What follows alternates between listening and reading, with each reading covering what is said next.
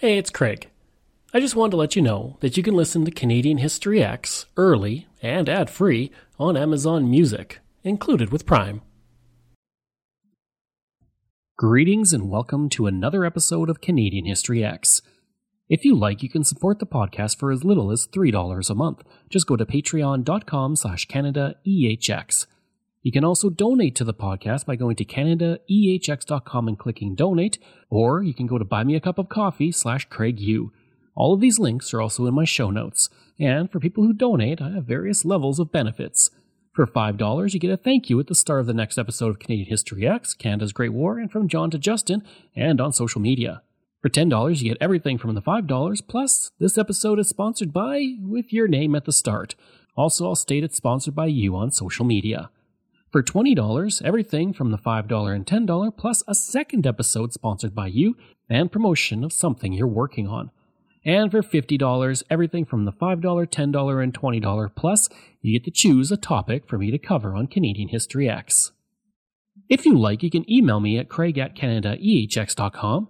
You can find me on Twitter. My handle is Craig Baird, C R A I G B A I R D, and I'm on Instagram and TikTok where I put up daily videos about Canada's history just go to my username, Bairdo37.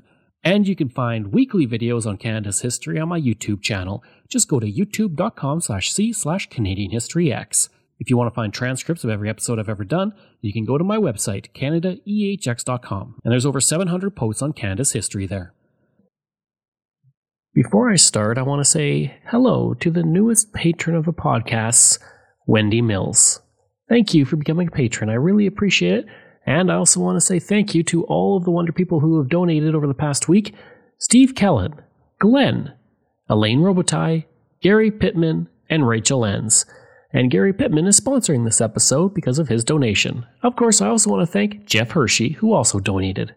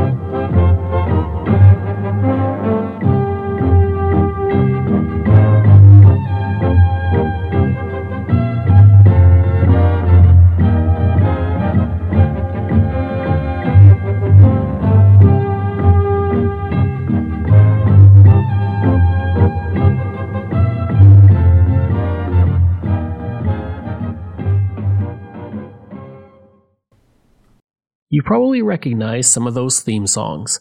They all come from CBC shows. Over the course of nine decades, the Canadian Broadcasting Corporation has become an integral part of the Canadian identity. It has brought us shows that have shaped the culture of Canada, covered the events that became part of our heritage, and served as a repository for our past. Today I'm looking at the start of the Canadian Broadcasting Corporation. To get to the very start of the CBC, we need to first go back almost 100 years to 1929 when the Aird Commission on Public Broadcasting was held. This commission would recommend the creation of a national radio broadcast network. At the time the Aird Commission was held, there was only a few dozen radio stations in Canada, and very few Canadians actually had radios. The first radio station, XWA Montreal, had only been set up in 1919. By 1923, the Canadian National Railway started to use radios on its trains through three stations, while some newspapers had stations, as did universities, churches, the Manitoba government, and a few private individuals. These were often only on for a few hours a day, and they shared frequencies. Most people listened to American radio at night, but things began to change in 1928 when the Bible Students Association began to bitterly attack the government and the Catholic Church over the airwaves.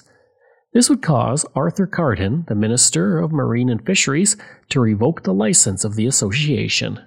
Cardin said, quote, The reasons for the cancellation of that license were the same as those advanced for the cancellation of the others.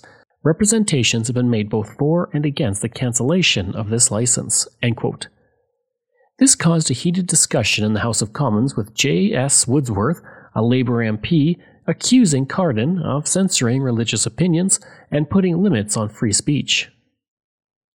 Woodsworth would complain that the majority of complaints came from the area of Toronto rather than the Canadian prairies.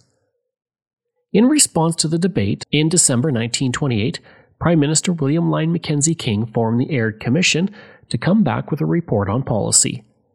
From April 17th to July 24th of 1929, the Commission heard 164 oral statements and 124 written statements from all nine provinces. The Commission members would also travel to Germany and the United States to see those networks.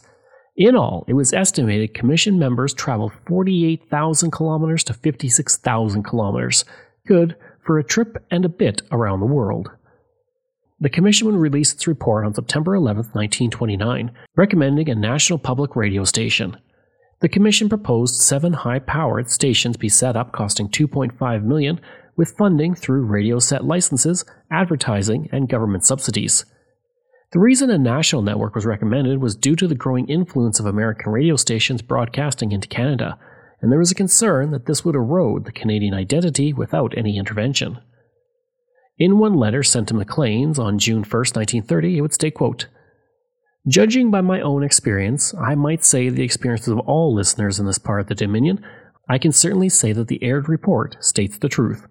I can tune in regularly to stations at Seattle, Oakland, San Francisco, Cincinnati, St. Louis, Denver, but consider it an achievement to get a station at Vancouver, Victoria, Calgary, or Edmonton. Charles Bowman of the Aird Commission would reiterate this, stating, quote, Government control of broadcasting is the only means by which we can prevent the United States domination of the Canadian air.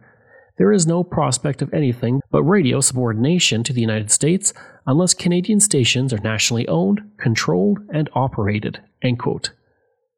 There is not universal support for the Commission's findings, though. La Presse in Montreal would be openly against it, saying that the Aird Commission menaced the trade and commerce of radio. It would state in an editorial, quote, because of the conclusions of the report of the Aird Commission on Radio in Canada menace directly their interests, representatives of industry and commerce throughout the Dominion owe it to themselves to prevent and oppose all attempts to put these conclusions into effect. The government of William Lyon Mackenzie King would lose the 1930 election, but a new Prime Minister, Conservative R.B. Bennett, did not scrap the recommendations of the report, but it was delayed due to the economic crisis of the Great Depression. Graham Spry and Alan Plaunt would lobby heavily for the new national network on behalf of the Canadian Radio League. The organization had been founded in 1929 so that it could lobby for the implementation of the recommendations of the Aird Commission. The two men would use the organization to influence public opinion, making their case across Canada to trade unions, farm groups, businesses, churches, the Royal Canadian Legion, universities, and more. They would even meet with the Governor General on December 8, 1930. They would also meet with Alfred Duranleau, the Minister of Marine and Fisheries, and he would say, quote, To this end, the government has been studying the whole radio problem and hoped to be able to present a solution that would serve the best interest of the country. The two men would use young people to help get the message out as well. The Ottawa Citizen would write, quote, it's largely the vision of young Canada that such promising headway has been made in the crusade to save the Canadian radio realm. By this point, 500,000 Canadians had radios.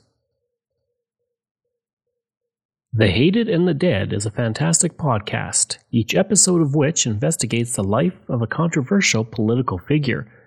Think of it as Louis Theroux's Weird Weekends of the World of Politics, or Piers Morgan's life stories, but with slightly more palatable hosts. Subscribe to The Hated and the Dead on the podcast platform of your choice to hear weekly interviews about the world's biggest narcissists with journalists, politicians, and academics. Due to the efforts of the Canadian Radio League, the government of R.B. Bennett created the Canadian Radio Broadcasting Commission through the Canadian Broadcasting Act on May 26, 1932. Bennett would say on the day of its creation, quote, The country must be assured of complete Canadian control of broadcasting from Canadian sources. Without such control, broadcasting can never be the agency by which national consciousness may be fostered and sustained and national unity still further strengthened. There would also be high praise for the new radio service. The Drumheller Review wrote, quote, Harmony reigned in the House of Commons when the radio control bill was under review. Party lines were forgotten, suggestions and advice flew back and forth across the chamber, and unanimously the measure was given a second reading and all but one or two clauses passed through committee. Bennett would also state that politics would play no part in selecting the personnel of the commission, suggesting the Liberals present a list of men acceptable to them. It was also stated by Bennett that the provinces would have a say in program selections on the Radio Commission. The Canadian National Railway's radio network, which kept passengers entertained and gave the railway a leg up over its rival Canadian Pacific, would become the basis of this new radio network. Hector Charlesworth, the editor of the Saturday Night Magazine, was made the first chairman of the CRBC. His salary would be $12,000 or about $214,000 a year, which was no small amount during the Great Depression. The CRBC then bought radio stations in Ottawa, Vancouver, and Moncton for $50,000, along with some stations in Toronto, Windsor, Montreal, and Quebec City. Most of these stations had been owned by the Canadian National Railways. And at first, the Commission had two hours of national programming a week, from 9 p.m. to 10 p.m. on Tuesdays and Thursdays. By the fall of 1935, the Commission was broadcasting on weekdays for a total of six hours and longer on weekends. The Ottawa Citizen reported, quote, It should be possible for the Canadian Radio Broadcasting Commission also to make arrangements through the British Broadcasting Corporation to take some of the Empire broadcasting from overseas. The desire in Great Britain is to come to an exchange arrangement with Canada to have reciprocal broadcasts. While the Canadian Radio League was instrumental in the creation of the CRBC, they were unhappy with how it was set up. The League expressed regret that a salaried commission was to be appointed to oversee the CRBC. The Owen Sun Times said, quote, It has been felt by the League that the commission should be composed of volunteer workers to ensure greater freedom from political interference and constituting a buffer between the government and the operating organization. The League stated that it would remain in existence as a watchdog and critic of the CRBC. The first programs to be broadcast on the network would be the Metropolitan Opera from New York, Radio Theatre Guild, and the Young Bloods of Beaver Bend. One program created early in the life of the CRBC was Saturday Night Hockey, which became the Imperial Oil Hockey broadcast in 1934 and would eventually become known simply as Hockey Night in Canada. They're at the 11 minute mark in the third period. Maple Leafs 1, Detroit Red Wings no score. The face-off will be in the lead zone at this end. The crowd urging on the Red Wings. You can hear them. Russell wears Abel playing inside the lead zone. Apps and the Nick, Nick Metz and Don Metz clear it back of their own net. Apps rolled a pass that Abel stopped. Abel falls, then grabbed the puck for a further face-off. Kampman starts shoving with Stewart and the play is stopped. Stewart and Kampman. Somebody throws a somebody throws a fish on the ice. Well, that is one for the book. From here, looks like a herring.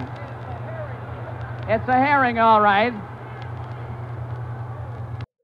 The North Bay Nugget would say of the Snyder family who listened to the broadcast, quote, Saturday Night Hockey broadcasts always finds the two boys glued right tight to the Snyder family radio, and their dad says that when King Clancy goes tearing down the ice, there is just no holding Jack.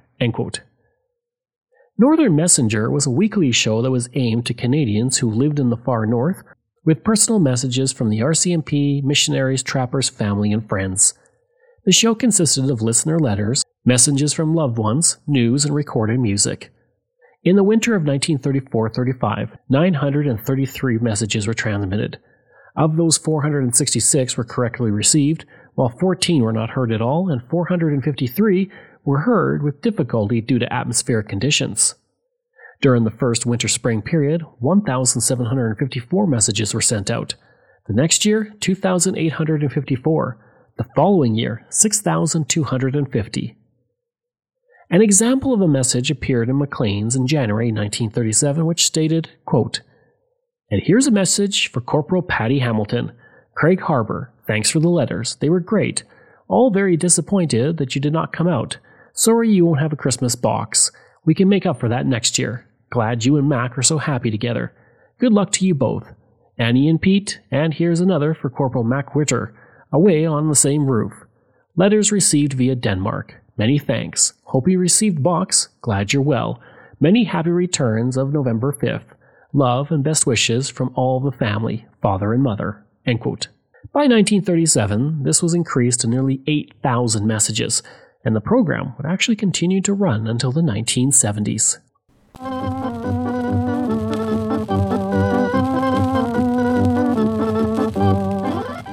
Hello again to all our friends in the Canadian Arctic and the Northwest Territories. Here's another program in the Northern Messenger Service, bringing you letters and messages from your families and friends in many countries with news of home. Tonight we go through the alphabet from A to Z, and we've got quite a stack of mail here, so we'll ask Norm Nickelwright to start right in. Norm. Righto, and the first two are to the Amys, Constable and Mrs. Harry Amy, Portly Yard. First message from Mother.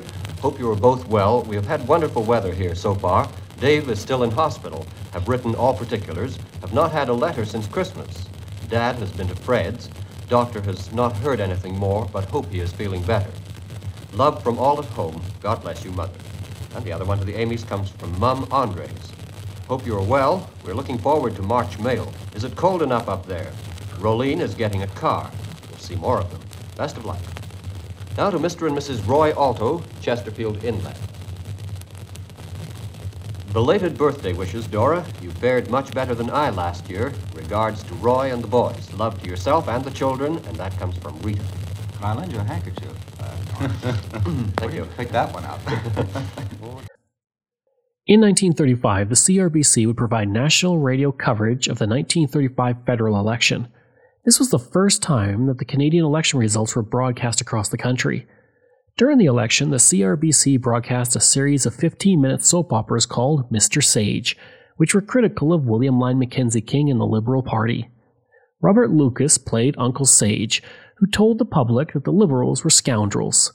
The Liberals demanded that the sponsor of the Sage series be identified in each episode, and this was done with R.L. Wright, an employee of the Conservative ad agency, being listed as a sponsor. King would write in his diary, quote, I learned this afternoon that at this morning's special committee meeting, it was disclosed that Bennett had been present in the studio and listened to Mr. Sage broadcasts when they were rehearsed. Not surprisingly, the network was criticized by the Liberal opposition for being biased towards the governing Conservatives. In April 1936, the Moose River mine disaster occurred. Three men were trapped in the mine 141 feet below the surface, and rescue crews were working to save them. CRBC arranged to send an engineer with announcer Frank Willis to the mine head to report on the scene every half hour for five days. Herman Magill is dead. Two others, Dr. D. E. Robertson and Albert Scattings of Toronto, Ontario, are still in the depths of Moose River mines late this afternoon. They can hang on for eight or ten hours more. But that won't be necessary, we don't think. The latest word sent up through the pipeline, which has been sunk into the pit by a diamond drill, brings word from the men below that they can hear tappings. They can hear the men in the workings breaking down the rock to get through to them. It is a broken country down here, drab and desolate, almost impenetrable from the outside world. You come in over roads almost impassable a country of scrub and second growth, of rock. Rock, relentless, hard, cruel hard. It is against rock of this sort that miners for the past week have fought and fought, grim-lipped, determined, every hour, every minute, risking their lives a thousand times an hour, a minute in this titanic battle to save the lives of two Toronto men. And they're winning their fight. Inch by inch, the rock is retreating. But another force, sinister and relentless, is creeping up from behind to possibly snatch a hard-earned victory from these gallant men who have worked so long and so well. We cannot describe to you very well in a, in a few moments the anguish, the mental anguish and the suffering that these men have gone through in the past few, or the past week rather, the past eight days. That's the length of time they've been in prison there, but you followed that all in the press. And it is this water seeping, creeping slowly through a thousand fissures and the crushed and broken walls of the mine that now sends us the greatest warning. The water is rising. Willis would earn high praise for his work during the disaster. The New York Daily News wrote, quote, Willis, the Canadian Radio Commission announcer, has done a good job, which surely places him in the forefront of his profession. Willis's work has been free of maudlin and sensational drama. It is a matter of opinion, of course, but all will agree that he stuck to his job and gave the best he had. The Leader Post will report that one woman from Indian Head wanted him to be recognized for his work. It stated, quote, An Indian Head woman, sending a donation to the Red Cross, wrote that she hoped that Frank Willis, the radio announcer who reported the rescue, would be recognized as well as the miners. After the Liberals won a landslide victory in 1935, King made it one of his priorities to replace the CRBC with a new entity. The Windsor Star reported, quote, even though the Conservatives did not gain much, if anything, in the way of votes for the radio broadcasts of a certain Mr. Sage, they at least succeeded in arousing the indignation of not a few liberals, including Prime Minister Mackenzie King. Still smarting under the words of wisdom that poured from the lips of this conservative oracle, liberals are planning to make these broadcasts one of the subjects of an inquiry by a select parliamentary committee. Legislation would be introduced to create the Canadian Broadcasting Corporation as a crown corporation with an arm's length relationship with the government. The management of the CRBC was then dismissed and the new CBC launched officially on November 2, 1936. The Ottawa Citizen reported, quote, It is gratifying that Canada has acted in time to save the broadcasting service in this country for the benefit of the people of Canada.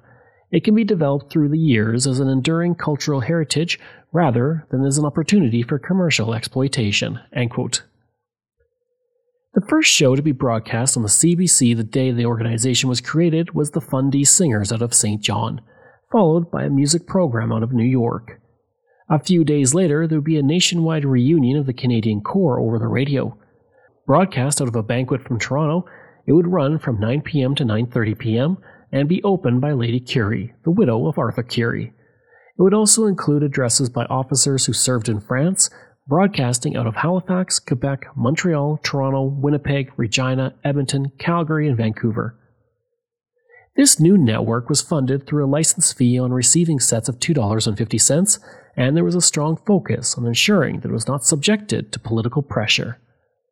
The eight network owned and operated radio stations and 14 privately owned network affiliates would then transfer to the CBC. Leonard Brockington would become the first head of the CBC. Good evening. I am speaking to you as chairman of a board of governors of a corporation of which you are at once the shareholders, the debenture holders, and the patrons. I refer, of course, to the Canadian Broadcasting Corporation, which at midnight on Sunday last succeeded the Canadian Radio Broadcasting Commission in the control of national radio as a Canadian public service. Of necessity, I must speak to you somewhat informally, and perhaps indefinitely. But before I attempt to explain the duties of the new board, or to outline briefly the hopes of your new trustees, I feel sure that every thoughtful listener in Canada would wish the incoming governors to express your thanks and their thanks to Hector Charlesworth, his associates, and their staffs for their pioneer services in the development and progress of national broadcasting. They drove their furrows in an unbroken field. They faced many difficulties and obstacles, national and international, constitutional and technical. Their work remains as a Canadian achievement and an encouragement to those who inherit the fruits of their labor. Your new board consists of nine governors or directors. The corporation is in the main independent of any government department. Its powers are wide and cover every phase of broadcasting, both public and private. The Dominion government shares or exercises, of course, some necessary control in matters affecting international agreements, commitments for the expenditure of monies, the expropriation of properties, the formal approval of bylaws, and the allotment of station licenses, wavelengths, and power.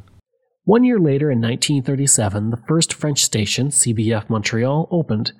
New transmitters were also installed in Toronto and Montreal, boosting coverage in the country from 46% to 76%. The CBC would become an important source of news and entertainment during the Second World War and into the post war era. On September 6, 1952, television broadcasts began on the CBC with the opening of CBFT and CBLT in Montreal and Toronto. On July 1, 1958, CBC's television signal was extended from coast to coast. In 1963, the Forest Rangers became the first CBC show broadcast in color. In 1978, CBC became the first broadcaster in the world to use an orbiting satellite for television service. And while there is criticism of the CBC in various sectors of the government today, the impact of the Crown Corporation on Canada is undeniable, but it all began in 1929 with a commission and an idea. I hope you enjoyed that episode and my look at the CBC. Next week, we're looking at the Trans Canada Pipeline.